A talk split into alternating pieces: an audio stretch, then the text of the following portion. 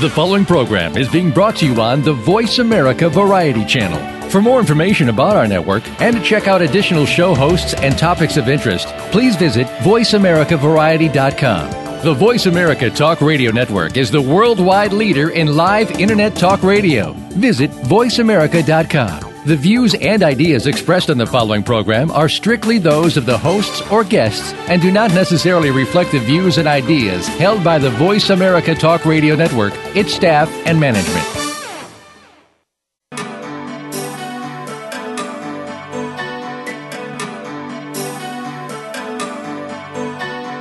Welcome to Dr. Carol's Couch with your host, Dr. Carol Lieberman. All comments, views, and opinions are solely those of Dr. Lieberman, her guests, and callers. Now it's time to have a seat on Dr. Carol's couch. Here's your host, Dr. Carol Lieberman. And welcome to today's edition of Dr. Carol's Couch. I'm your psychiatrist host, Dr. Carol Lieberman. Well, one of the things, one of the most important things that's going on in today's world, um, aside from the Israeli elections, we can talk about that a little bit too. But the main, the main thrust of today's show is talking about the trial that's going on, the Boston Marathon bombing trial. Uh, Dzhokhar Tsarnaev is on trial. It's in the midst of the trial, and um, there is no question. Of course, he's not. He and his attorneys are not questioning the fact that he done it. They're just questioning. Um, the you know the seriousness of it and whether or not he should get the death penalty. And my guest um, is someone. If if the FBI had listened to my guest today, the Boston Marathon bombing might never have happened. In fact, it's unlikely that it would have happened. Um, Dr. Charles Jacobs is the president of Americans for Peace and Tolerance, and he, in fact, warned the FBI about um, the the potential for the marathon bombers um, to to occur. And um, you know we're going to be talking today about the trial and about the brothers and so on and the Boston Marathon, but this is really a window um, to talking about what is going on as we speak, as right now, as you're listening to this show and as I'm talking, and my guests will be talking, there is radicalization going on in mosques all over America. Forget about the uh, Mid East for right now. Um, even just in America, the little Tsarnaev brothers are being cloned um, all over America, and that uh, you know points out why this problem is even is more important, or what the results are of this trial and and the discussions going on uh, while the trial is going on is even more important than just the trial and the fate of this Tsarnaev brother himself. Um, so, welcome to the show, Dr. Jacobs. Thank you for having me, Carol. Why don't we, um, before we get into all of that, I, am actually interested, and I'm sure my listeners are interested, in who you are, just who do you think you are, and um, and what the Americans for Peace and Tolerance is, and how what you were doing before you became the president, and, and what got you uh, so interested in in founding this organization. Okay. Um, well, I'm I'm most known for my work um, in the in the world of uh, anti-slavery and abolitionism. I was uh, actually given an award by um, Coretta Scott King, Martin Luther King's widow, and um, former mayor of Boston, Thomas Menino, for helping redeem slaves in Africa, in Sudan. I know many of us now are watching with horror uh, what's happening in Nigeria with Boko Haram. Yes. Who um, and all we can do is kind of gussy up a hashtag um, silly momentary movement uh, that doesn't really accomplish anything. But 15 or 20 years ago, I actually broke the story in the New York Times of um, Arab uh, raiders who were uh, from the north of Sudan. Um, who and we didn't actually know then that it was a jihad. We just thought it was a civil war. I later learned much more about this. Um, who who declared war on the south, which was Christian, and um, Arab militias armed by Khartoum, uh, Sudan is Africa's largest nation, would storm Christian African villages, shoot the men, and capture the women and children, and haul them off north and sell them for twenty dollars or thirty dollars. And um, I found this out, and I wrote about it in the New York Times, and um, we began a movement called the American Anti-Slavery Movement and um, we actually it's a very long story, maybe at another time, but we actually were buying slaves back Huh. uh, from people and and putting them on college campuses and uh, letting people know. Um, so that's that's a big thing that I did in the past. Huh, that's really interesting. And and little did did, did even you know that this was going to turn into uh what it is today. Little did I know. I you know had I known then what I know now, uh, things would have been a little different. Mhm. um, maybe. So um, then I was um, very concerned about the rise in global anti-Semitism, which is different now than it used to be. Um, I know that uh, it used to be that people who hated Jews um, were either Nazis or uh, old-fashioned Christian anti-Semites, um, Jews killed Jesus, etc., etc., skinheads, thugs, and and when the Jews had that as an enemy, um, that pattern, they uh, in America after World War II anyway, they did okay because they knew how to defend themselves against this and they knew what it was all about. But that suddenly shifted, um, and uh, you know people in the West mostly who don't like Jews don't think of those reasons. They think now that the Jews have the worst state in the world and commit the biggest Israel commits the biggest human rights violations in the world, which is all, of course, not true. Um, so there's kind of a left wing um, and Muslim alliance against uh, Israel and the Jews, Mhm, which mhm. which the Jews didn't get. They don't. They didn't. They haven't still understood that. And I was very worried about that, and I started a group called the David Project, which taught Jewish kids in high school how to defend, how to make Israel's case on the college campus. Huh. So those are two things that I did. And then Uh, Is that still going on? that is still going on in some in some regard. Yes, it is. Well, Uh-huh. now that now the entire Jewish world.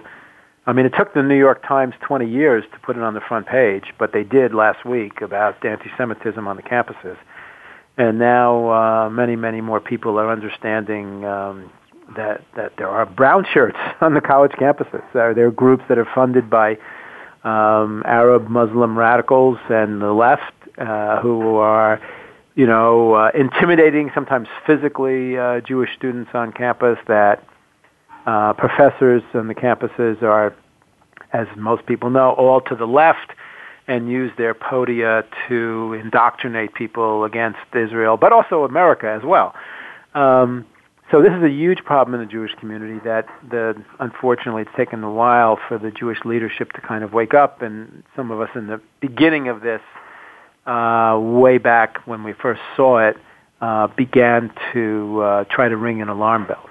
So we made films about Columbia University, for example, uh, interviewing students, etc. So then yes, you know, it, it, it's a it is an astounding problem. I mean, I think it did catch a lot of people by surprise. I mean, uh, there was something recently at UCLA Right. um, that was uh, a whole something to do with the elections. Um, Yes, a girl, a Jewish girl, um, was said uh, not to be qualified to be in the student government because she was Jewish. Um, yes, But this is this is kind of like the tip of the iceberg. I mean, you know, on on many many college campuses, um, the left and the Muslims. See, now this is another psychological thing. Whoever would have thought there could be a left Muslim alliance, right? The guys who love uh, bikinis and the guys who love burqas. I mean, how did that work? um, and there's a reason for that, but that but people didn't understand it. But um, all over the campuses now, Israel is uh, portrayed as the cruelest among nations, while at the same time, of course, they ignore Arab slaving of blacks, uh, the beheading of Christians, the crucifying of Christians, you know, clitorectomies. I mean, so all of and and my theory, I'm writing a book about this. My theory, which I call the human rights complex, is that Western liberals are mostly decent white people who, when they see evil done by people like themselves, or when they think they see evil done by people like themselves, like South African apartheid, or the Israelis now are white people all of a sudden, um, they clop their chests and they say, "Not in my name," right? But when they see evil done by non-Westerners, they're absolutely flummoxed and silenced. And this is a horrific sin because it allows, it leaves, it abandons the people who are in most need of human rights care and championing. uh, to to I mean where where the hell are the feminists with what's going on? Mm-hmm. And, uh, yes, and, yes. and and where and by the way, where are the uh, where are the human rights groups when it comes to enslavement of black people, mass murder of blacks in Sudan? They they're quiet because they, they have the wrong. Unfortunately, the victims have the wrong oppressor. If they were white oppressors, white enslavers, Amnesty International would shut down Wall Street, mm, mm. right? But this is sci- this is a sci- this is a psychological, political problem of, of Western liberalism. Mhm, mhm.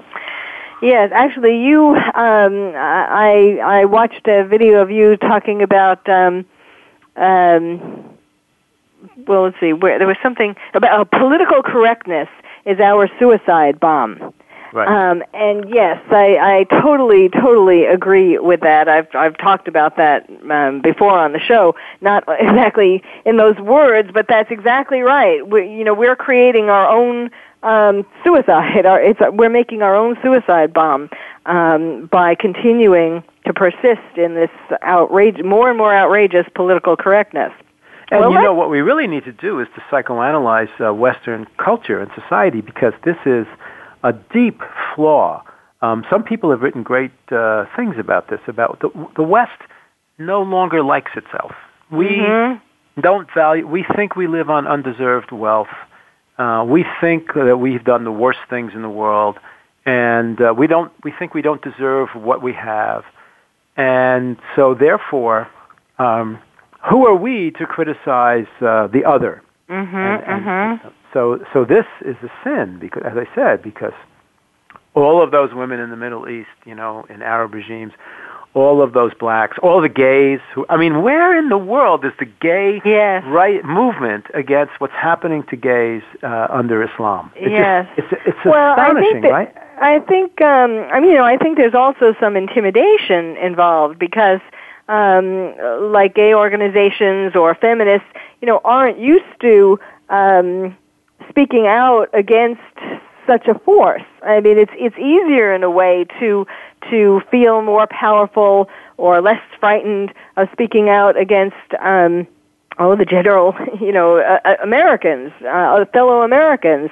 Um, but True. That's but true. you I know, mean, I I think the guy who whistles at you going down, you know, by the construction site, you know, the the you can Right. scream at him. He's not going to come and beat you up. right, right. Yeah. Um, yes, I mean, I think that's part of the problem. Everybody feeling so intimidated. You would think that they would be speaking out, or you would have hoped that they would have been speaking out. So, okay, so then do we come to your founding this Americans for Peace and Tolerance? Yeah, yeah. Um, so um, about eight years ago, um, uh, friends and I decided that the, there were two ideological threats to the west, to the West, um, and these are le- radical leftism and radical Islam. Mm-hmm. And so we began to uh, expose those things where we saw them. And in Boston, um, we were shocked to find that the Saudis were going to build the largest mosque on the eastern seaboard in Boston, and um, and that the people who were going to be in control of that mosque were Muslim Brotherhood people um, a man who uh, there's a man named Yusuf Qaradawi who's quite famous. He's the spiritual head of the Muslim Brotherhood. Um, he was going to be a trustee of that mosque. Your listeners could go three clicks away on the laptop, Google him, and have and and, and see him um, preaching about uh, women, uh, about um, how to kill gays. There, there's he, he has a discourse about um, the, there's a there's a conflict in the field in Islamic law whether you throw them off the roof or whether you stone them.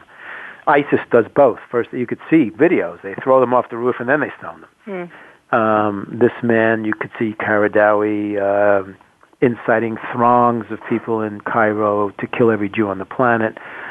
So we were a little concerned that he was going to have a base in, in, in Boston, Where you are. That's, where I am, Yes. the cradle of liberty. Yes. And um, we knew that the, the founder of the Islamic Society of Boston, the little mosque that it had in Cambridge, um, which was, and, and so they were going to do an expansion mosque with Saudi money in Boston. The founder of the Cambridge Mosque is the poster boy for uh, deception. His name was Alamudi. And uh, Abdul Rahman Alamudi was a man that both the Clinton White House and the Bush White House had invited in and accepted as precisely the kind of person that uh, would build bridges between our two cultures. And then it turned out that he was an Al Qaeda operative. So here you had uh, this little mosque in Cambridge, not far from Harvard, not far from MIT, set up in the 80s by Al Alamudi. And now they're going to have an expansion mosque in, in Boston, the largest mosque on the eastern seaboard, with Saudi money. Um, and so we started to write about this, and we got sued and we got sued by the mosque for defamation. and um, and they sue people. It's called lawfare. N- not that they're going to win because nothing we ever said was wrong, but the legal costs of defending yourself mm-hmm. um, are enormous. Just, I mean, you know, you, everybody thinks, well, they know a lawyer who charges three hundred dollars an hour. Well, there are some who charge nine hundred dollars. Mm-hmm. Mm-hmm. Uh, so that's the reason that they sued, and also because it, once it's a suit, uh, judges don't like to hear their cases tried in the newspapers, so you can't really talk about what you're afraid of in the press easily. So 20 years after, or 30 years after this guy Alamudi sets his little Cambridge mosque up, now there are 12 people connected to the Islamic Society of Boston who are either in jail, awaiting trial, fugitives from justice, or killed, like Tsarnaev's brother, all for doing jihadi activities. And um, we took out a full page ad a couple of weeks ago in the Washington Times with the 12 people, their faces. We had a guy who now these are people who were born, some of them were born or raised in, in Boston, in America, and uh, they become jihadists. Uh, Lady Al Qaeda was a, Aafia Siddiqui, very famous woman, Lady Al Qaeda, MIT student, radicalized, arrested in jail now for plotting to do a chemical attack with Ebola in New York City. Mm. Um, I mean, I could I could run down several more. Well, so well, actually, we need to take a break, but I would like to uh, go back to that when you that that must how how recently was that that. Sh- uh, just a few years ago. Huh. I mean, so jail. that's interesting. Ebola even before we all became panicky that, about it. That's right. That's right. Yeah. All right. Well, we do need to take a break. My guest is Dr. Charles Jacobs. He's the president of Americans for Peace and Tolerance, and we will hear when we come back about how he tried to warn the FBI about the marathon bombers. Actually, he did warn them. It's the FBI that didn't listen. Stay tuned. You're listening to Dr. Carol's Couch, and I'm your psychiatrist host, Dr. Carol Lieberman.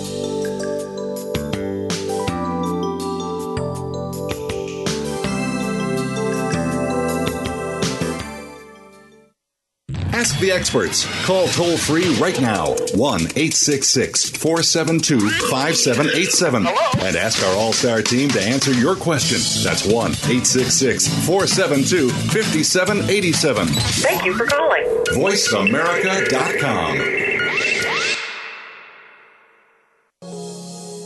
Are you having difficulty coping with these troubled times? Do you want help? Then contact Dr. Carol Lieberman today at www.drcarol.com. Dr. Carol is a certified psychiatrist who not only has won an Emmy, but is a regular on top television shows like Oprah Winfrey and Larry King. She's here to help you through books, CDs, and helplines. Having trouble relaxing? Check out her relaxation CD. Has the fear of terrorism crippled your life? Call the terrorism hotline. And if you're having trouble with relationships, Check out her book, Bad Boys. Dr. Carol wants to help you today, so contact her at www.drcarol.com or for immediate help at 1 900 860 COPE. Get help making sense of these troubled times. www.drcarol.com. Stimulating talk it gets those synapses in the brain firing really fast. All the time. The number one internet talk station where your opinion counts. VoiceAmerica.com. Welcome back to Dr. Carol's Couch. If you have a question or comment for Dr. Carol, dial toll free at 1 866 472 5788. Now back to the show. Here's Dr. Carol Lieberman. And welcome back to Dr. Carol's Couch. I'm your psychiatrist host, Dr. Carol Lieberman, with my guest, Dr. Charles Jacobs. He's the president of Americans for Peace and Tolerance. Um, he is the man who tried to warn the FBI about the um, likelihood of the Boston Marathon bombing, which took place on April 15th, 2013. Uh, he warned them in 2009, May 1st, 2009. He gave a briefing to the FBI. We'll talk about that in a minute. Um, but just to remind you, April 15, 2013, two pressure cooker bombs exploded near the finish line um, of the Boston Marathon, injuring, killing three people and injuring approximately 264 others. Um, Dzhokhar Tsarnaev um, is currently on trial. His brother Tamerlan um, died in the ensuing chase and conflicts that went on after that. Um, so, so Dr. Jacobs, tell us about what what is your? I mean, I'm sure you've been following. you've been following. Uh, this trial um, in detail, I'm sure. Uh, what do you think so about it so far? Uh, well, um, it's terrible. I mean, you know, we're not allowed to be in the courtroom, but the reporters, the reporting, especially in the Boston Herald, is so um, heart wrenching. To you know, the the victims, the survivors talk about their dead children, and uh, oh, it's just I could cry telling you. Um, so it's just awful. I think um, I think what we have to understand uh, about violence and jihad and Islamic terror is that there are the, the Muslim Brotherhood is here in America um, in order to radicalize the historically moderate Muslim population in America. So if you look at Pew polls and opinion polls uh, of of Muslims in America, you'll find that the last generation, the older generations, were much more mild in all of their thoughts and their behaviors, and you know how many of them uh, supported suicide bombings, very few. How many of them, you know, hated Jews and Christians, not so many. And now it's changing. It's really changing. And the change is that the Muslim Brotherhood has come here, um, and now plus the internet. But the Muslim Brotherhood has come here, and they've got a big plan, and the FBI has caught that plan from the very famous uh, Holy Land Foundation trial that they're going to ruin our inf- uh, our civilization from within. That's mm-hmm. what they're going to do, mm-hmm. and that's mm-hmm. how they're going to do it. So, um, I believe, and most of the people in, in in the work that I do believe, that the Muslim Brotherhood doesn't want things to happen like the bombing in in um, in Boston. They didn't mm. want that to happen. Um, and here's their problem: they teach. And by the way, we found the curriculum.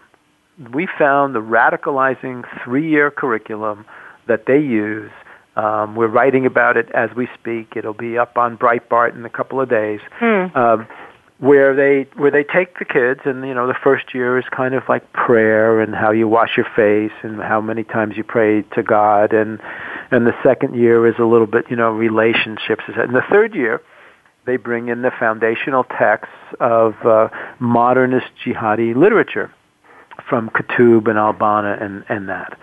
And these are all kind of secret meetings and um, uh, very just people are selected to be in these classes, et cetera, et cetera. But what they're telling the, the, the kids is we're going to take over. We're going to eventually have Sharia law. We're going to eventually have a caliphate, even in America. But we're not going to do it through violence. We're going to do it through dawah or proselytizing and you know and pressure and all that. And and if it gets to the if it ever does get to the point of violence, it's certainly not now. Well, the problem is that when you're talking to teenagers, not now doesn't work a lot, mm-hmm. right? I mean, it doesn't work with drugs, with sex, with right. So, and especially when they can see other people doing it now, yes, and getting all the glory. Yes, you know, they're getting all the glory, and w- which, by the way, is the opposite of what the president uh, is telling us that these people are kind of like criminals. They're not. They're not. They're not robbing jewelry stores. They, these are people who are motivated to make the world a different place. It's to, to, to participate in a glorified movement that is shaking the foundations of Western civilization, which is corrupt and rotten, um, and to replace it with something pure and holy and from Allah, and, and to establish Sharia law. I mean, it's an ideal. They're they're crackpot idealists, right? And if you don't understand that, And if you don't understand that that it's the ideology behind this that's important to get, Mm-hmm. uh, our FBI, and this is one of the reasons they didn't get it, is being told from on top. This comes from the White House. Mm-hmm. They're not supposed to link the the the crimes, uh, the acts of the perpetrators, with the ideological motivation that drives them to do it. Mm. That you know now that's remember that's the opposite of how we defeated communism. We had all our smart guys reading Karl Marx and Trotsky and Lenin, right? And we had all and Nazism. We had all our smart guys reading Goebbels and, and Hitler and all, so that we could understand. We can get into the mind Mm-hmm. of the enemy because after all these are all ideological battles they're not i mean military at the end of it um, so these and and so the fbi is told you can't do that. Don't read Qutb, don't read al-banna don't read Qaradawi because then you're an islamophobe. Then you're a Mm, racist. This is exactly the opposite. So anyway back to boston. Um, And, and just These- let me say, the way that you got your hands on uh, this curriculum, I presume, is when uh, they sued you, when the mosque sued you, and you were able to get uh, Discovery and got all kinds of boxes of their literature and so on. Well, we have 51 boxes of, uh, you know, they said, I don't know if you're, uh, if people understand about lawsuits. So if somebody says, you defamed me, okay, so what's the damage? Well, I can't raise money anymore because you defamed me. So I can say, okay, let me see your bank books, Mm-hmm. right? so Right. we, and we have a lot of their internal emails. Um, 50 boxes, and we're about actually to put them all online so that sleuths and you know researchers and Mm. police can see them Mm. um, the curriculum we got uh, a little differently. I have the best researcher in the world, Ilya Feoktistov, and and and I got to tell you, Carol, if you did anything bad during the digital age, you got to be nice to him because he would find out, and and he and he got this. He just got it. Hmm. We briefed. So what they're doing is they're they're planting a bomb in the heart of these children. That's what they're doing. They're they're telling them, uh, don't do it now, but you know, i if we have to do it, it's it's certainly pure and sacred, and you'll be a virtuous person if you. And you'll get your 72 virgins. And you, you'll get your 72 virgins, and it's the opposite of what a crook does. A crook feels can be made to feel guilty. He doesn't feel great about doing it mostly, right? He knows he did a bad thing. These guys think they did a wonderful thing. So, So- talk about the Tsarnaev brothers. What do you think, uh, and in terms of the curriculum, or in terms of how they were radicalized? Well, we don't really know. We really don't know. What we do know, I mean, we we we know. Uh, I'll get to that in a second. We, Okay. What we do know is that they're swirling around in a nest of people that the FBI knew about. We briefed the FBI. I have the PowerPoint that we used to brief them. I know exactly what we told them, and it went nowhere. It seems because at a congressional hearing. Um, when the FBI head was being uh, was being questioned uh, by L- Louis Gohmert, the, the Republican from uh, Texas, um, the representative, Gohmert said to him, "Wait a minute, you you didn't know that the mosque that the bombers went to was founded by Alamoudi, the Al Qaeda operative?" And and Mueller didn't want to answer the question. He forced him to answer the question, and he and he finally admitted he, we didn't know. Well, they did know. I mean, we told them. Yeah, yeah. Yes, I know saw that. He tried to wiggle out of answering, to- and then and then finally he had to answer. But but then he lied. I mean, uh, I mean, I you know what well, he maybe forgot, he didn't or know. I maybe mean, he you know, he doesn't his remember. agency- yeah, his agency knew. I know that, and I Mm-hmm. can prove that because I have the the PowerPoint. But so we don't know exactly what's happening with the Tsarnaevs. Uh, did they go back when they went to uh, Russia, Chechnya? Did they go back Dagestan, Dagestan and, and meet with people there? Did they uh, get it from the internet? Were they? But they weren't in a way. This this business about lone wolves um, is is is very uh, confusing and tricky. These people belong to a society in which these thoughts are expressed. And um, you know, sometimes you catch them on the internet talking to each other. It's it'd be like you had a wire uh, on the mafia talking about the next hit. Mm-hmm. Uh, or, or should we do a hit? Or wouldn't it be great to do a hit? So it's not known uh, exactly how the Tsarnaev brothers were radicalized. Well, you know, okay, but except for the fact that they attended that mosque where there was all this radicalization going on. Yes, we know that. And, we know that. But, but again, I have to say, my, my own belief is that nobody who belongs in senior leadership in that mosque, which is the Muslim Brotherhood, um, would have told them that we need a bomb in the in the in the Boston uh-huh. Marathon because they were hurt by this, I believe, and they're too smart to have done it that way. Hurt by by this in terms of PR. That well, hurt um, by this in terms of PR and in terms of now, you know, even um, after years of trying to get the major Boston newspapers to talk about our stories and our data. I mean, we sat with the the Boston Globe is the is the paper of record in this city. We sat with a group of eight or six, the Spotlight team, senior editors. They're supposed to break all these stories. We showed them the PowerPoint that we showed the FBI. We showed them sermons by people who were invited to these mosques that were full of hatred for Christians and Jews and gays and women. This mosque had on its website how to beat your wife. I'll send you this as a present. How to Beat Your Wife. You, we can psychoanalyze this. Mm-hmm. Um, they took it off their website. We have it. Um, and the Globe won't, they won't publish it. They won't do it because in their mind, here's the, here's the politically correct suicide belt, right? Mm-hmm. In their mind, um, the Muslim immigrant population here must be treated like an oppressed, marginalized, impoverished, group needing our sympathy. And anything that you publish about this will, since the American people are so stupid, uh, will make every American hate every Muslim he sees on the street. Mm-hmm, I mean, that's mm-hmm. that's what they think. Mm-hmm. You know?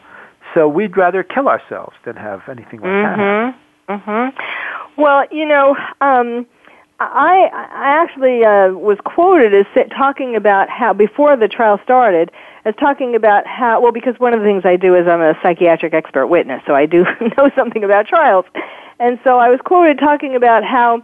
Um, the strategy of the defense attorneys for uh, Dzhokhar would most likely be to blame uh, his brother, his older brother.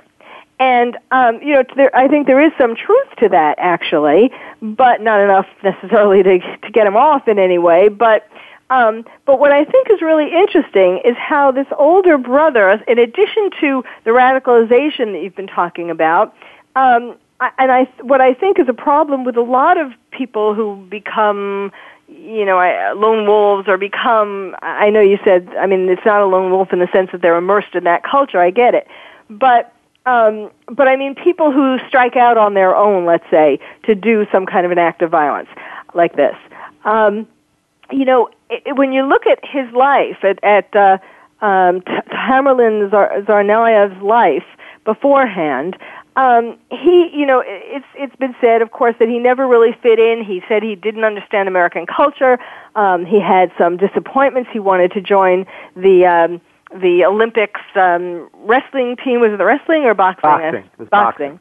Um, and so he and he didn't make it, and um, a- and so on. Um, and and so what I what I believe in all of this is that a lot, a lot of times the people who come over here first, you know, who have been in America for a while, um, do have some problems, do have some disappointments, don't make it getting the American dream um, in one way or another, get rejected, you know, maybe where they feel it's because of their of their background, um, and and take this anger that they have of, of feeling unaccepted by Americans. And then, of course, they're in this soup of, of mosques like in Boston. And it just is a, is a, an explosive combination. Yeah, I mean, I think I think that's true. There's, a, I think there is a psychological aspect to it. That's right. These people are not just simply robots. They have their own, um, as you say, disappointments in life, and they learn to, and they're taught to, blame their failures on others. Right. So you blame it on. Um, on Americans don't accept you, or Americans hate Muslims, or you, you or you make it up, or you listen to it, or you blame. You certainly don't blame yourself. You blame your disappointments on uh, external things, and that gets Mm-hmm. you angrier and, and more hateful. And that's true, and it, and it's even more true in Europe, where there's objectively much less of a chance for non-Frenchmen to become French, right? Than Mm-hmm. than here. I mean, here you can and you do, and there are wonderful Muslims who do, who want to assimilate, right? I know them, and they're- the ones Mm-hmm. who actually come and tell us stories about what's actually happening. Mm. And these are people who have adjusted. Um, and and in America you can. And you know the, the the saddest part to me in all of this is that if there's ever going to be a place on the planet where Islam can modernize, it's here, Mm. right? This is the one place. So it's a horrible thing that the uh, the city fathers and the uh, and the and the progressive uh, clergy and the politicians don't yell at and scream at the radicals for doing this terrible thing to the moderates and don't cultivate the actual moderates because Yes. the moderates don't have power. It's a horrible sin. How in the world are we going to um, inculcate help the moderates come up with ways to modernize the religion if we if we accept these these fraudulent uh, people as moderates who are not? Yes, I mean, and even as you were saying at the beginning about Alamoudi, who uh, made his way in with uh, Clinton and Bush, and I mean, if they're fooling these people at, at top levels, people who have researchers and and and the FBI and all these different um, organizations that could help them to find out the truth, and they're still being hoodwinked. Uh, like talk about, for example, um, the mayor, you, you know, uh, the mayor of Boston, who gave the ground to the people building the mosque. Um, eh, for um, you talk about how you know it was, the land was worth millions of dollars, and he gave it to them for a hundred, couple of hundred thousand or something. I mean, Yeah. how was it? He just hoodwinked, or was or was he paid off, or how did that happen? Um, okay. Um, I have several theories. I'll tell you one. so, for any mayor in any city uh, in America, up until very recently, I think, um, if he's asked to help uh, a, a small Muslim community develop a mosque, he's going to say yes. He's going to say yes because if he doesn't say yes, he'll be charged with Islamophobia, hatred, racism, etc., etc. So that's what happened. I think that's what happened. And he did give the land. He gave city land away that was valued two million dollars or over two million dollars for less than for less than ten percent. Um, Yeah. and that was awful. And of course, for me, the irony is that's the same man who gave me the Boston Freedom Award for Huh. freeing black slaves from jihadis. Huh. Wow. Irony. All right. We need to take another break, unfortunately, but we will be back with more with my guest, Dr. Charles Jacobs. He's the president of Americans for Peace and Tolerance. He's in Boston. We're talking today about the Boston Marathon. And had the FBI only listened to him, it might not have happened. You're listening to Dr. Carol's Couch, and I'm your psychiatrist host, Dr. Carol Lieberman.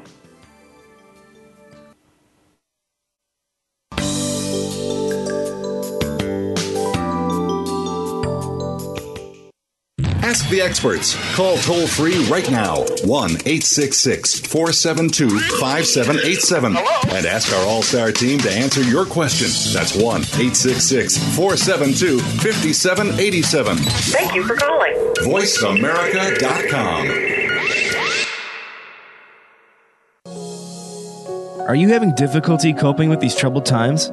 Do you want help?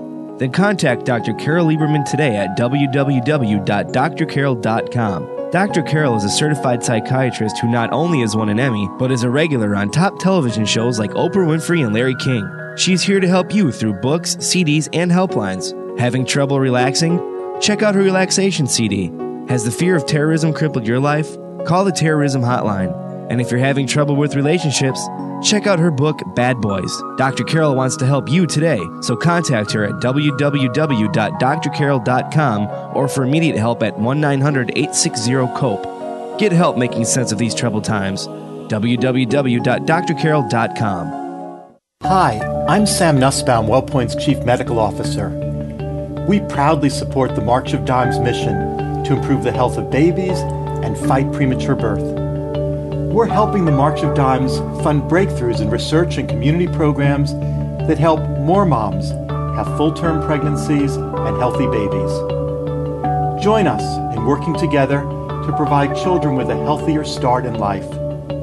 Visit marchofdimes.org. Streaming live, the leader in Internet Talk Radio, voiceamerica.com. Welcome back to Dr. Carol's Couch. If you have a question or comment for Dr. Carol, dial toll free at 1 866 472 5788. Now back to the show. Here's Dr. Carol Lieberman.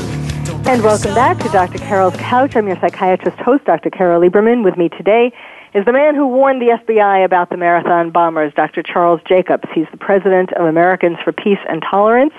And um, obviously, and, and he's lives in Boston, obviously very knowledgeable about this whole thing. You weren't by any chance. I should have asked you. Were you by any chance near the site of the Boston Marathon when this happened? No, I, I happen to have been in New York uh, visiting my brother, and it happened, and my wife uh, and I just. I mean, we we live uh, not so far from where they were searching for uh, for for car, oh, uh-huh. and uh, my wife was terrified. So. Yes, in Watertown. Yeah. yeah. Um, hmm. Wow. Um, talking about wives, that's one of the things that fascinates me. Apparently, the wife of Tamerlan was well. First of all, you know, um, I haven't really seen much of her lately, and I don't know. I mean, I don't know whether you know something about whether she's been um, involved in. I mean, I doubt she's. Well, I don't know. Is she going to be called as a witness? Do you know? No, I don't know. I really don't know. I mean, that's kind of interesting, but um, you know, you she she you kind of how did a nice girl like this well, get married exactly, to a guy like that? Yeah, uh, you know, one big. I mean, you're the psychiatrist, right? So one one big question is, how are Western women? Oh, I am. I know the answer to that. Well, and, I yeah. I mean, go, how go ahead. West, how, sorry for interrupting you. How do Western women? Go ahead. How, how are Western women um, attracted to uh, to to radicalized Islam? I mean, how do they want to get rid of their nice clothes and get burqas, and how do they well, want to have? Well, they don't really want to get rid of their nice clothes and get burqas, but they do want a man. Now, this is um, and this is um, this is something that totally fascinates me. Um, and, and my first book actually was Bad Boys: Why We Love Them, How to Live with Them, and When to Leave Them. And I didn't have a chapter at that time. There, you know, that was before 9/11 um, about terrorists. But I can tell you that um, women, there, you know, there is a huge problem um, with women, especially women who don't have great self-esteem, um, finding boyfriends and husbands.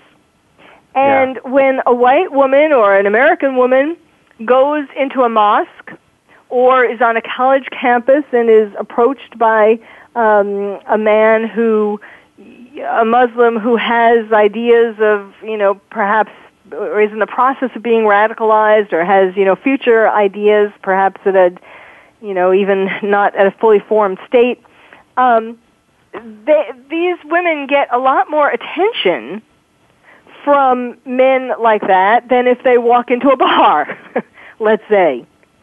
And um, now I, I I actually plan on doing some research into. Uh, I've read some things, but I plan on doing more um, into the in terms of the wife of Tamerlan. But you know, from all outward appearances, um, which of course you can't go by it, uh, it all has to do with the girl's relationship, the woman's relationship with her father, as to what kind of a man, uh, what kind of a bad boy, or what kind of a man, you know, she will wind up with. Um, I'm not just talking about terrorists, I'm talking about in general, you know, um, and and so, uh, so that's really where the roots of this whole thing start, and that's why the woman feels low self-esteem, and she feels like she's not lovable, and she feels like, you know, a man, um, she, a, a man who she might want, a prince, um, a prince of a man, might not want her. So, but with Tamerlan's wife, I mean, one of the things I was reading um, was that she was pregnant when they got married. Yeah, I don't know. I don't know. Well, well I mean, it, it is kind of a. I mean, and she was a very certainly we we've seen pictures of her. She's a very attractive woman. Um, you know, you would think that she wouldn't have had trouble attracting other men. Um, but you know, certainly it, it, it's hard to believe, and I, I don't think it is the case that most of these women have their own uh, believe in the same radical Islam that the men who they're with believe in it. It really doesn't have to do with that. It's and it's just like also the the girls, like the three girls who went to Turkey. I mean, Yeah. who, well, who went to were on their way to Syria, and then there were other girls from Colorado who you know went to join jihadists in the Middle East. Um, it's it's basically and and it's such a sad this is a whole subset of people who are getting radicalized. It's not really that they get radicalized in terms of the belief well some of them do to some degree but mostly it's because it's mostly because they get attracted to or get the attention of um, men that they're not getting from their fathers from other boyfriends and so on. Well, um, what's wrong with Western men for crying out loud, right? That's that's there's truth in that.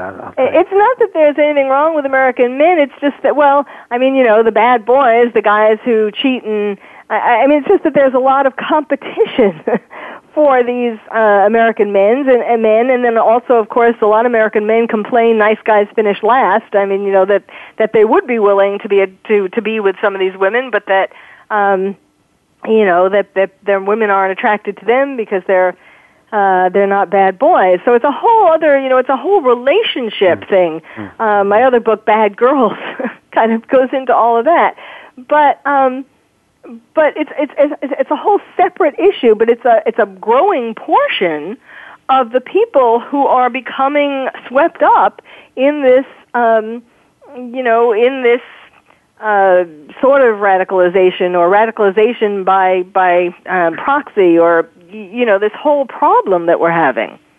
I know that it's much more difficult. Uh, it's much easier for jihadis to hide when they when they have when they're married because Yes. when you see a man and a woman walking down the street, you, somehow automatically you think he's le- he's less dangerous, Yes. right? If he's with a woman and if and especially if there's a baby, Yes. but even if not, he's less dangerous. And um, I think that's one of the reasons why that's why they they do have they Yes, and also, want women. especially if it's an American woman, you know that it seems more that he even seems less, especially less dangerous. right. That's right.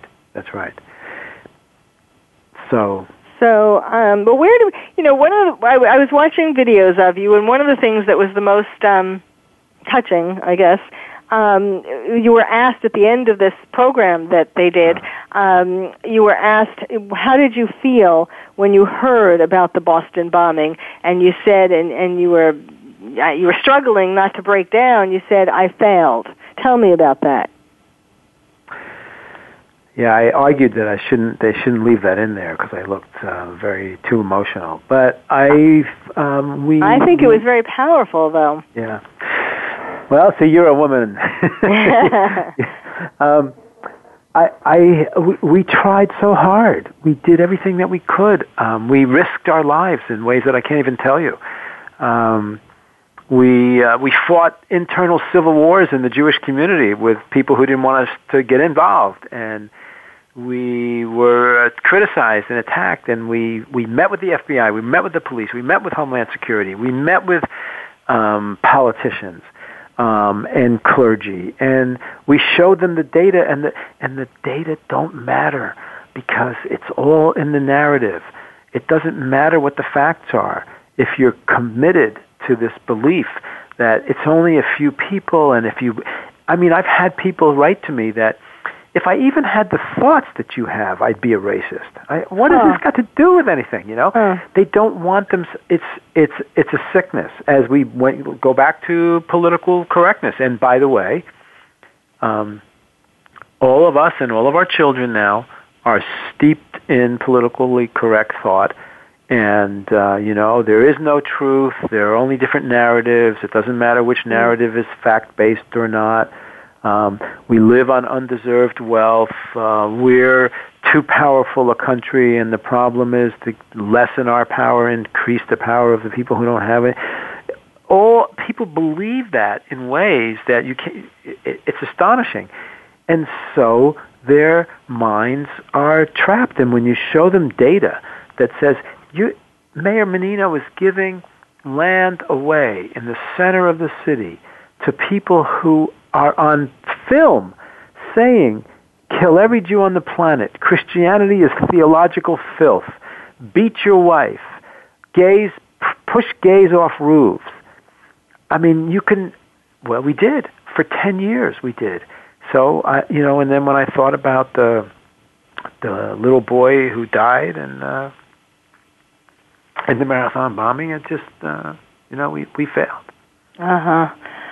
Well, you know, certainly, um, certainly you did a lot more than anybody else, and um, and hopefully now, um, with this attention given to the trial, regardless of how it, you know, what ver- what what uh, sentence he gets, or you know, life, or or whether he gets. What do you think is going to happen? Do you think he's going to get life or executed? Uh, it's a, I don't know. I have no idea. I just like I don't know who's going to win the election in Israel today. I I don't I don't really know, and uh, I know Boston is the most liberal, maybe the most liberal city on the East Coast, um, and, but at the same time, uh, the testimony of the people, the victims, was so searing that. But you never know. Um, yeah. I mean, then of course there's always the risk of making him a martyr if he is killed. So I feel sort of ambivalent about the whole thing. But this is an opportunity, of course, for you to be bringing out um, the the information that you have been begun to talk about, which is that you that the FBI and and all these other governmental agencies and so on that did have this information didn't act on it sufficiently or at all. Um, and and that of course brings attention to these to the fact that we need to plug up these leaks uh, or well, these you know these holes these gaps we need to in our change the way that we think about it. I i would ask you to um, have your um, audience just go and and look at what we've done well yes on, i was uh, just going to ask yeah. you what is your website? It's peace and and peaceandtolerance.org peaceandtolerance.org. Yes, and I've been to the website, and there are a lot. There are so many articles. I mean, it's not just about the Boston bombing trial. You have so many. Uh, you're you're on top of what's going on. Um, and videos too. Interesting mm-hmm, videos. Mm-hmm, right? Yes. Yeah. Um, peaceandtolerance.org, and um, and so for right now, you are the the main seat of your um, of of Americans for Peace and Tolerance is in Boston, but are you doing some satellite uh, organizations, satellite well, we, meetings? we are. Um, we work with people around the country who are doing similar work. Um, mm-hmm. I work with uh, Brigitte Gabriel of Act for America. Um, I work with. There are lots of small organizations yes. in cities who don't know how to do what we do, and so mm-hmm. we advise them we were in Nashville, we were in Buffalo. Um, we, uh, we we get lots of questions. We can help people um, to the extent that we can. Yeah. Mm-hmm, mm-hmm. And of course, so, you do take donations, and that's on the web page as well. we do take donations because you know we can't. I have to pay my staff. Yes, yes. and uh, we're a 501c3, so we're a registered educational charity, and all uh, donations are tax deductible. Mm-hmm. So. Well, I hope, um, I really do want to encourage all of you listening to go to the website. Um, there's a lot of interesting stuff. It gets updated very, very frequently. Um, a lot of new stuff, and um, of course, you'll be you'll be continuing to put things up as the trial goes on too. If there are some right. interesting twists right. and turns. Um, it, what what are you besides the trial or when that's over? What are you? Is there some particular area that you're concentrating on, or just this the the same area, which is letting letting people trying to warn people about what is happening every day um, in America and how dangerous that is. Yeah, I mean that's that's mostly. Listen, I want to break the story about Boston because this is um, actually Boston um, is an example of what's happening around the yes. country. We know it best here because we're here and we've dug in and we've got those 50 boxes of discovery and we have a lot of experience.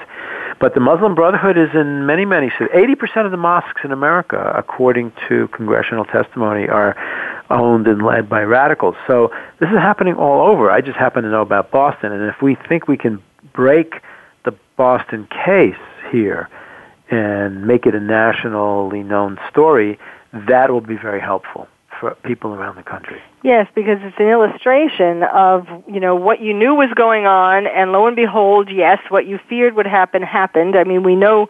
I mean, next to 9/11, um, this was the next biggest uh, attack, and um, and so it it proves, you know, it's proof that in fact uh, all these little soups, these you know. Uh, these things that are being stirred in mosques all over America actually do have uh, endings like this. And, and of course, as you said, that there are lots of other people from that same mosque that have already either are in jail or, or already have done um, other one of kinds. Them, one of them is the um, the guy who escaped. Um, there, there was a man named Tarek Mehanna who's in jail now because he plotted to do a, a machine gun attack on shoppers in a mall here in Attleboro right? Yeah. Like the Mumbai attack. His partner ran away, and he's now in thought to be the leader of the ISIS uh, media group, the Yeah. one who's producing those wonderful videos. Wow. So wow. yeah, All right. Well, huh. Boston Boston is a breeding ground, but it's happening in in your if you're listening to this, it's happening into your your backyard too. Well, thank you so much, Dr. Charles Jacobs, President of Americans for Peace and Tolerance. Again, the website is peace and a n d tolerance.org. Thank you so much. And Thank you you. all for listening. You've been listening to Dr. Carol's Couch, and I'm your psychiatrist host, Dr. Carol Lieberman. Thank you for joining us on Dr. Carol's Couch. Join us next week at 1 p.m. Pacific Time for another installment of Dr. Carol's Couch. We'll save you a seat.